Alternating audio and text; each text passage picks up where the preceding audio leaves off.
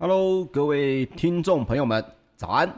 欢迎收听早安阿水理财报报，我是股市阿水。每周一到五早上8点到8点半，由我帮各位来整理昨晚的全球财经大新闻。在我们节目的最后，还有知识加油站，让你每天都比昨天的自己更厉害一点点哦。OK， 相信北部的朋友们昨天晚上应该还蛮开心的啊，因为终于老天爷下雨了。希望可以来解决我们台湾缺水的问题哦。OK， 我们赶紧来看一下今天美股方面的消息。在我们今天的节目呢，同时也会讲到一份最新的美联储在5月24号公布的这个 SOMA 他们的内部的一些预测，还有问卷，以及对于未来 QE 是否购债要减少的一些看法哦。那非常的重要，我今天呢也会花比较多的时间跟大家来分享这个所谓这个 SOMA 的这个报告哦。那我们现在看一下美股方面其他的新闻。首先是因为拜通膨疑虑的降温，以及带动了美国的公债殖利率的下滑，还有比特币反弹之次哦。科技类股呢在24号美国的时间24号都是强势，非常强势的这个走法哦。带动了美国四大指数是全面的收高，那么在这个道琼工业平均指数5月24号中场是上涨了 0.54%， 收在 34,393.98 点，这已经创下了5月10号以来的收盘新高。那么纳斯达克指数呢则是上涨了 1.41%， 收在 13,661.17 点哦，这也创下了5月7号以来的收盘新高。那么标准普尔500指数则是上涨了 0.99%， 收在 4197.05 点。费城半导体指数则是上涨了 2.32%、收在 3122.98 点，也创下了4月29号以来的收盘新高。那么比特币呢在上周末惨跌，周一呢却又强弹，这激励了相关的科技类股哦，包括 CNBC 的报道，比特币呢在23号一度曾经跌破了32000美元，但是呢24号又大涨了 20%， 来到39000美元以上。那比特币才刚从5月19号崩到3万，又创下了一个月以来的新低哦。可是昨天呢，大家应该有看到，有在关注相关的这个虚拟货币的行情的朋友们应该有看到，比特币、以太币相关的这些虚拟货币又在强势的反弹哦。这当然也包括了特斯拉的执行长马斯克呢，在24号下午又发了一个推特哦，他说：“我已经跟北美的比特币挖矿商谈过，他们承诺会公布现有和计划中的可再生能源使用量，并且要求全世界的虚拟货币挖币商呢，来跟进。”看起来相当有潜力。那消息传来呢，比特币的报价在数分钟之内呢，就又跳升到超过 39,500 美元。那么阿水必须说呢，这个马斯克这样搞啊，其实就是我前几期节目一直跟大家讲的。说实在话，你根本不用去管什么近期看起来如何，你只要知道认同这个我说的这个观念的话，这就是这些大佬在透过相关的媒体在放话，主要的目的呢，在我看来还是为了要操控货币的这个相关的价格。你可以想想看哦，以往要能够操纵货币的价格，除非你有像索罗斯这么厉害的狙击能力哦，可以去针对一个国家的货币去做操控。当我给你这么大的权限，可以去碰，可以去操作这整个价值数兆美元的数千亿美元的这些虚拟货币的涨跌的时候，我想一般人一定很难以去抗拒这样的诱惑。所以我原本呢认为马斯克只是比较小孩子心态，因为你去看他的书籍跟他的做事的方式，你会发现马斯克其实是很直来直往的，他想要怎么做就怎么做。但是呢，最近我发现哦，绝对不是我们大家想象中的这么的科技迷哦，也千万不要用所谓的什么钢铁人啊这种英雄式的方式来去看待他哦。他非常的聪明，确实你看他讲的话也非常的当中有很大的问题，但是呢就是会有人会相信哦。比如说跟北美的比特币挖矿商谈过，首先是这些挖矿商在哪里，这些挖矿商怎么有办法跟马斯克联络上，再来如何去要求全世界的虚拟货币商都用可再生能源。有 70% 的比特币挖矿商在中国大陆，你怎么要求这 70% 的这些挖矿商呢能够来认同你说的可再生能源的使用？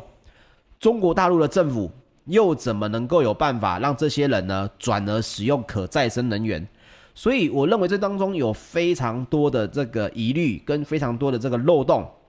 但是市场就是吃这一套，甚至已经有部分这个币圈的人呢都叫这个马斯克呢叫做马头顾了哦，因为基本上是他喊涨就涨，他喊跌就跌。但是我还是要强调，这样子的玩法是玩火自焚哦。好，我们继续来看一下，包括了联准会的理事哦布兰纳德，还有亚特兰大的联准银行的总裁波斯迪克哦，跟美国圣路易斯联准银行的总裁布拉德，他们这三位呢同时发出了所谓的鸽派的宣言。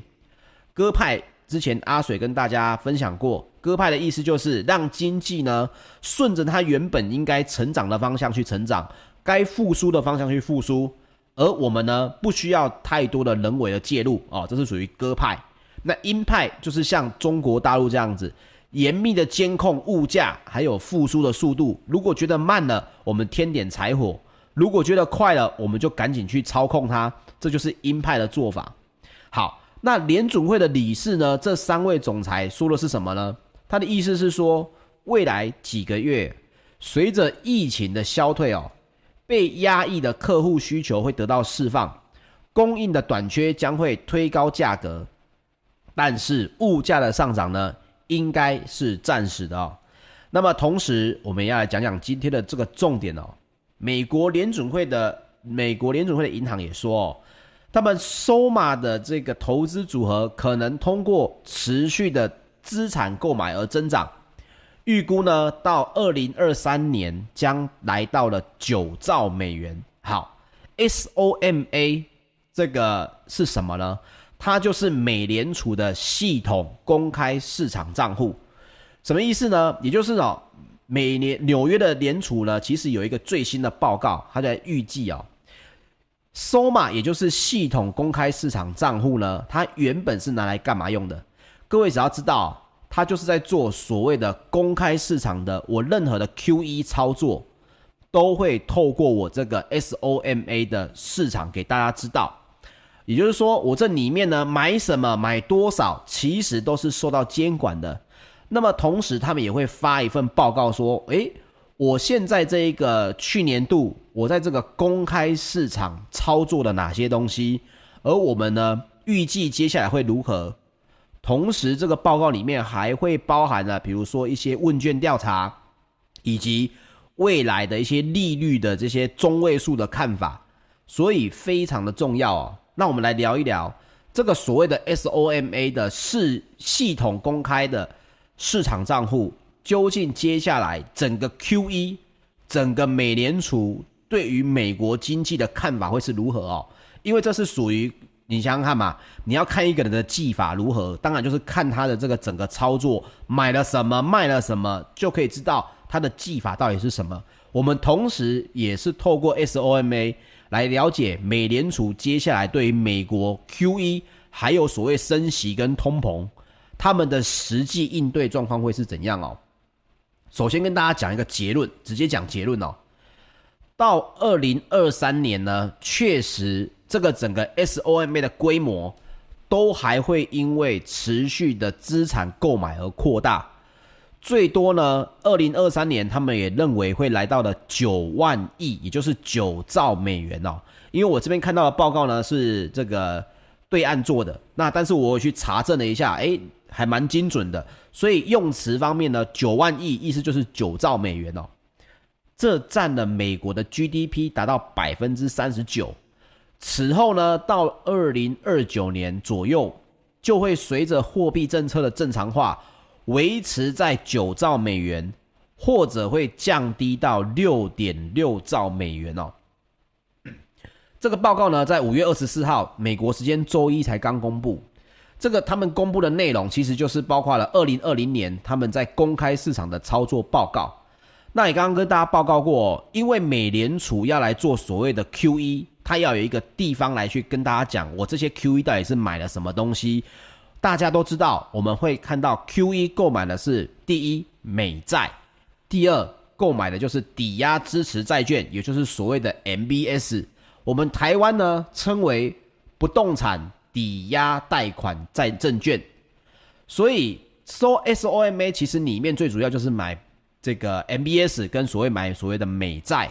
那这个报告呢预测了什么东西？美联储的购债计划其实是有可能维持到2022年底的。这句话至关重要的原因是因为大家现在最害怕的就是美联储忽然有一天开会忽然喊着对不起，我们要削减购债了，我们今天呢减少了。所以以报告的预计来跟大家强调一下，这是报告的预计 OK， 中间呢是以现在美联储看到的情况去做所谓的分享。所以未来如果出现了很多极端的一些突发状况，有没有可能 SOMA 的预测会改变？有，但是我们现在讲的是大几率下面的，也就是照着目前他们大家所预测的这个通膨的情况来说， SOMA 的组合规模的预测包括了美联储的这些，等于就是它的资产负债表，它的 QE 政策的发展信号其实是应该会到2022年底2022年底这个所谓的购债呢都还是会继续的持续，有可能到2022年底呢 SOMA 的资产就会达到9兆美元的这个高峰。那这个同时这个报告里面也说在疫情期间呢，会由这个制定货币政策的美联储，也就是 FOMC 的委员会来去指导说怎么进行这些资产的购买。所以 SOMA 的资产组合呢在去年当然如大家所知道的，当然就大幅的增长。那他这个买这个资产的目的呢，就是要维持这个整个市场的运作啦，维持市场的平稳发展啦。所以这个 QE 计划其实很大一部分就是在维持美国的这个美债，跟避免出现金融的危机那包括了这个报告在预测上面呢，它很大的会去反映这些市场参与者的预期。所以呢它也有一些像是美联储对于这些交易商还有市场参与者，他们会发问卷来跟他们问说，你接下来看到我们这些做法，你认为我们会怎么做呢？那在这个原文里面呢其实有写到了这个整体来说 SOMA 的资产组合的规模主要还是会有 FOMC 关于量化宽松的买债跟再投资的政策来决定。这句话是什么意思呢？也就是说2022年呢除了有可能会达到9万亿美元的这个峰值之后，什么时候会开始下降呢？就是我现在买到哪里会停？各位可以在 YouTube 的我现在分享这张表上面看到你可以看到这张 Chapter 呢 Chapter 33呢，这个数字呢他们所持有的资产会一路的飙升，来到了2022年就进入了所谓的停滞期，就不动了也就是整个 SOMA 会透过不断的资产购买而增长，到2022年达到9万亿美元的峰值。接下来到2029年呢，因为货币政策还是要正常化嘛，你不能都靠 FOMC 在买嘛，所以SOMA 的资产规模就有两种可能，第一个维持在9万亿美元，第二个有可能会减少到 6.6 兆美元那各位就可以看到那张图上面一个最右边蓝色的一个实体的这个部分它讲的就是下降的曲线，有可能是下降也有可能维持，中间的这个落差的面积呢就是所谓的这个购债整个美联储的资产有可能会减少的这个部分。那么各位一定会想要问这个东西到底可信度高吗？如同刚刚跟大家强调过的，在包括市场的参与者，就是包括华尔街一些专业的投顾银行投行在2021年底之前2021年底之前，也就是到现在是5月份快要6月份了，到2021年底之前呢，美联储对于美债跟所谓的 MBS 的购买应该还是会保持在每个月1200亿美元的速度，然后呢在2022年底前呢逐步减少为零。也就是说目前大家看到这个报告都是认为，包括问卷的内容就是认为美联储应该会继续维持每个月1200亿的购买，还有半年的时间啊，但是明年开始就会每个月开始减少，一直到2022年的年底就有可能到零哦。那这些都是问卷的调查认为，大家认为如何？那你会说，那 FOMC 委员会本身怎么看呢？是认同呢，还是觉得不认同呢？我们必须说 FOMC 委员会呢，在这个报告里面它并没有给出一个长期资产负债表的一个规模跟构成的一个指引，它并没有在里面说我想要怎么做。它只有说呢，货币政策正常化的期间SOMA 有可能有很多种投资的组合。 OK， 这个报告比较着重在 SOMA 在我买了这么多，那么到时候呢货币的政策有可能会正常化嘛，我买这么多我要怎么做啊？我要怎么办？我总不能抛回去市场吧。所以包括了大家在看说，那对啊，你买了这么多，你占了全美国将近要 40% 的 GDP， 这些资产之后你要怎么做？你不可能是抛回市场吧。所以包括 FOMC 的委员会在这里面呢就有写到很多种的预测，那包括了刚刚看到了蓝色这一端这个出现的部分呢，就包括了损失的那个将近3兆美金呢是干什么用呢？就是说我到期的本金我将会完全的投资回来，我的准备金的水平呢也会正常化，透过这种不是准备金也不是负债的方式来重新的购买，那这样子的话就有可能维持在9兆美元的规模。那另外一个说法就是，那如果2025年之后我不再重新投资，我这些钱要干嘛呢？减少会减少多少？他们的意思就是说，在目前的报告当中SOMA 减少了将近3兆美元的部分呢，我减少的，因为我会影响到这个相关的资产的表现嘛。你想想看，3兆美金的钱我不买了，我丢出来，我把资产卖掉，那这个是不是就会造成市场很大的震荡？好，所以这份报告有讲到如果真的我在2025年之后 FOMC 不再重新投资，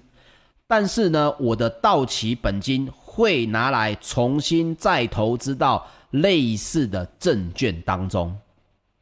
我认为这个报告里面讲这个是非常重要的一部分因为大家现在没有看到的是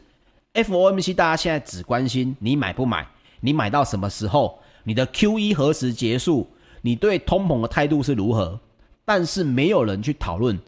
接下来 FOMC 到2025年之后，甚至到2029年之后，整个 FOMC 的购债规模，你们不买了，你们的资产有没有减少，减少了这部分你们是丢回市场还是有什么样的看法？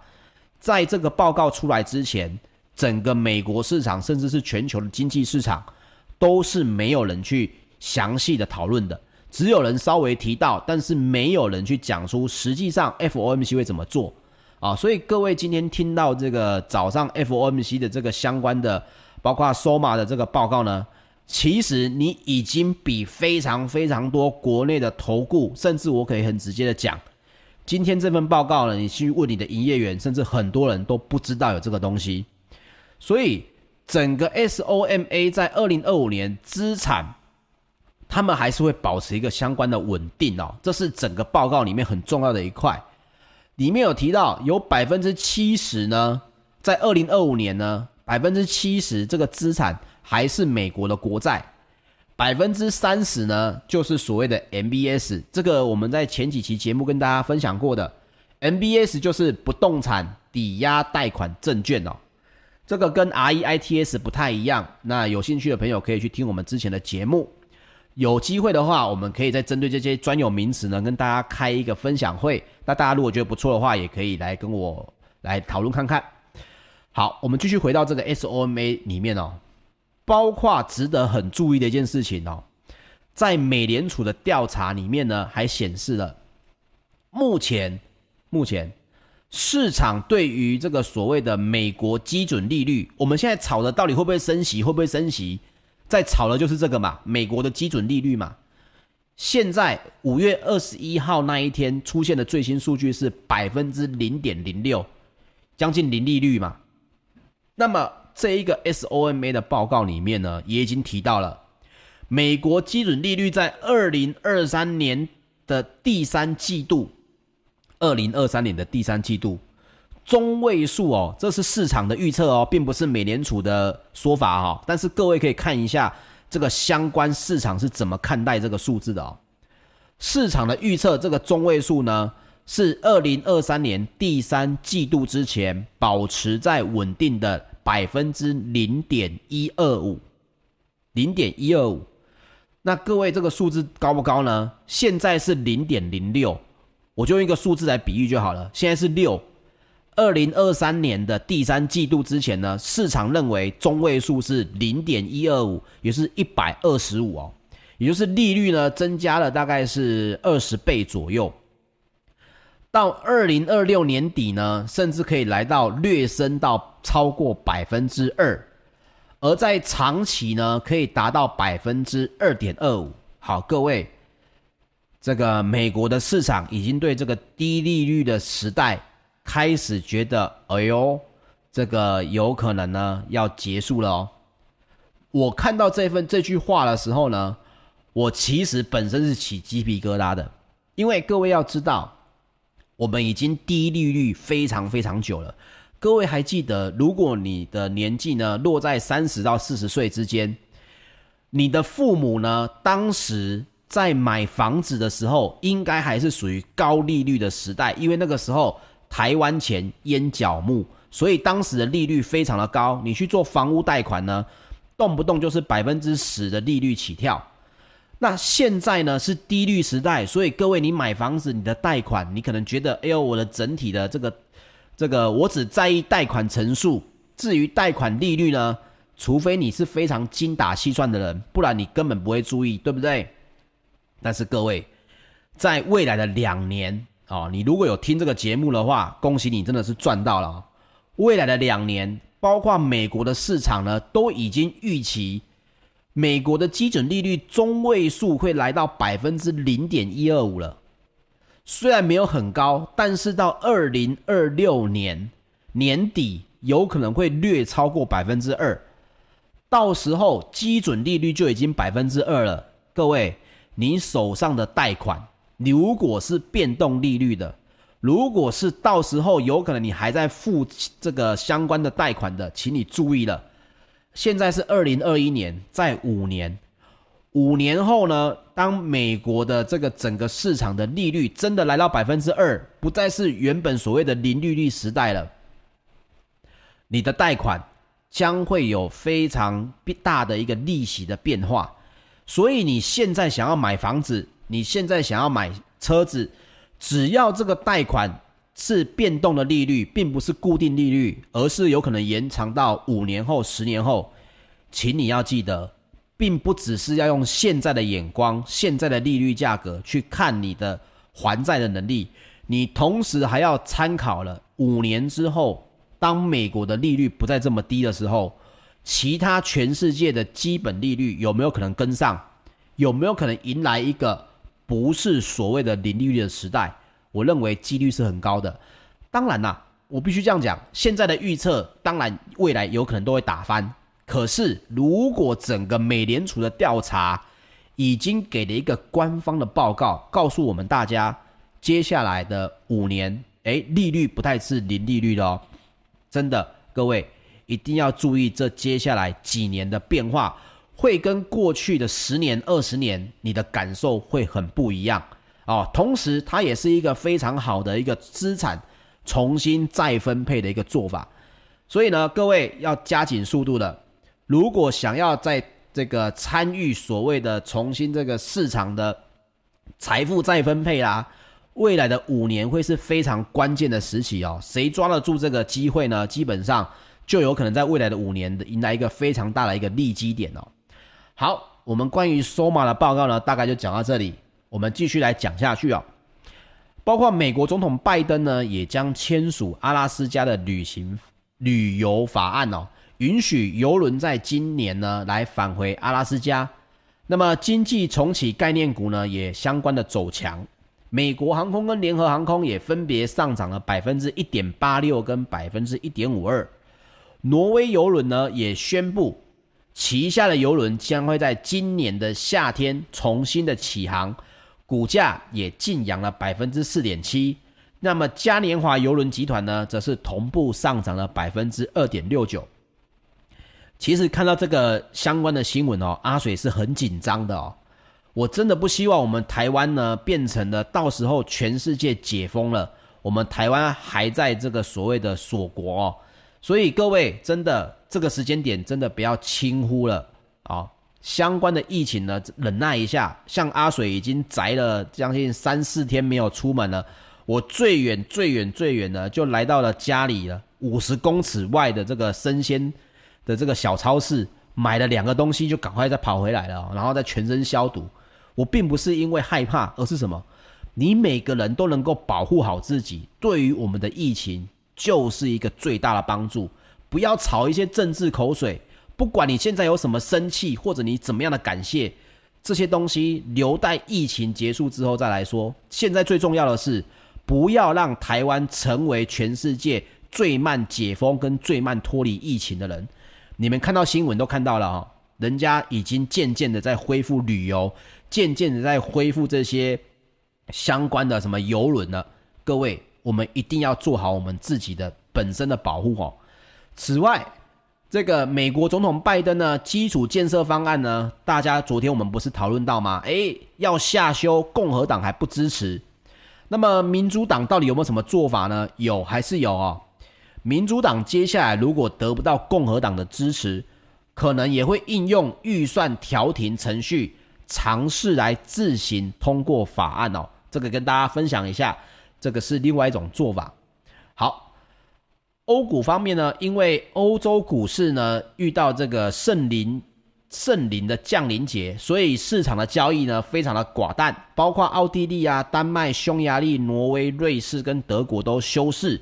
所以欧股方面我们今天就先暂时的不谈。我们来赶紧讲一下石油方面，纽约商业交易所7月的原油期货在5月24号收盘上涨了 3.9%。来到每一桶 66.05 美元，这是因为伊朗解除制裁仍然遥远，伊朗的石油供应无法重回市场。各位啊，是不是阿水的早安阿水就跟大家提过了，我说伊朗的这个废核协议没有这么快，各位还记得吗？那一天的节目里面有跟大家分享过，这个最快谈的最快也是年底的事情，如果谈得慢拉2-3年都有可能，绝对不是这么快说哦，伊朗要解除这个武力制裁了，石油要回来了，不是大家想象的这个，大家坐下来签个字就好了哦。所以呢，欧洲的 ICE 期货交易所，它的近月布兰特原油也上涨了 3%， 来到每桶 68.46 美元哦。那么包括了美国的国务卿安东尼布林肯呢，也表示美方尚未看到伊朗将采取必要作为以解除其制裁的迹象哦。好，所以伊朗呢，这个便宜的石油回来还是遥遥无期，大家有可能还要再等上半年。那么金属方面哦，伦敦金属交易所3个月的基本金属期货在5月24号是涨跌互见的，铜上涨了 0.6%哦，来到了 9,939 美元。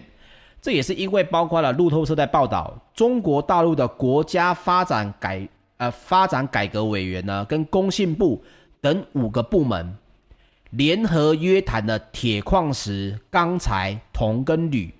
等这些行业哦，具有较强市场影响力的重点企业哦。你看啊，这个我要控制，我就直接来找这些行业来聊聊。所以呢，包括了金属价格如果再次上涨的话，大陆有可能会继续的对某些行业实施正式的价格管制哦，这个大家稍微要来注意一下了。好，最后我们来聊聊贵金属方面。纽约商品期货交易所在6月的黄金期货5月24号收盘上涨了 0.4%， 钯金是下跌了 1.6%、哦、这也包括了全球最大的黄金 ETF 道富财富黄金指数基金呢，24号黄金的持有量增加了 3.2 公吨。不过、哦、瑞银集团有一个报告跟大家分享一下，报告里面呢，其实他的看法我觉得还蛮不错的，也分享给大家。他说呢，以目前哦，美国10年公债实质殖利率呢，大概是负的 0.9 啊，实质殖利率啊是负的 0.9 的水平来看，黄金的公允价格大概是每盎司1870美元啊，也就是说啊，殖利率是负的，那么资产呢换算成这个黄金的话，黄金应该要多少钱才是合理呢？这个价格根据瑞银的报告是1870美元每盎司，所以各位可以来记一下，如果1870美元以上呢，现在在1870以上嘛，各位可以了解一下，诶，如果当通膨的威胁逐渐消退的时候，殖利率上升，那么黄金的价格有可能就更低，合理价有可能来到1600美元哦。这跟这个 ETF 目前在增加黄金的持有量，这两个有点像是不同的看法，算是一个比较中立的说法，分享给各位，各位可以去参考，到底接下来黄金的价格会走强还是走弱，这两者呢是有一点不同的。那我个人比较偏向于瑞银集团的这个说法，因为黄金主要都是避险需求，当避险需求越来越少的时候，价格要走强基本上是比较困难一点点的哈。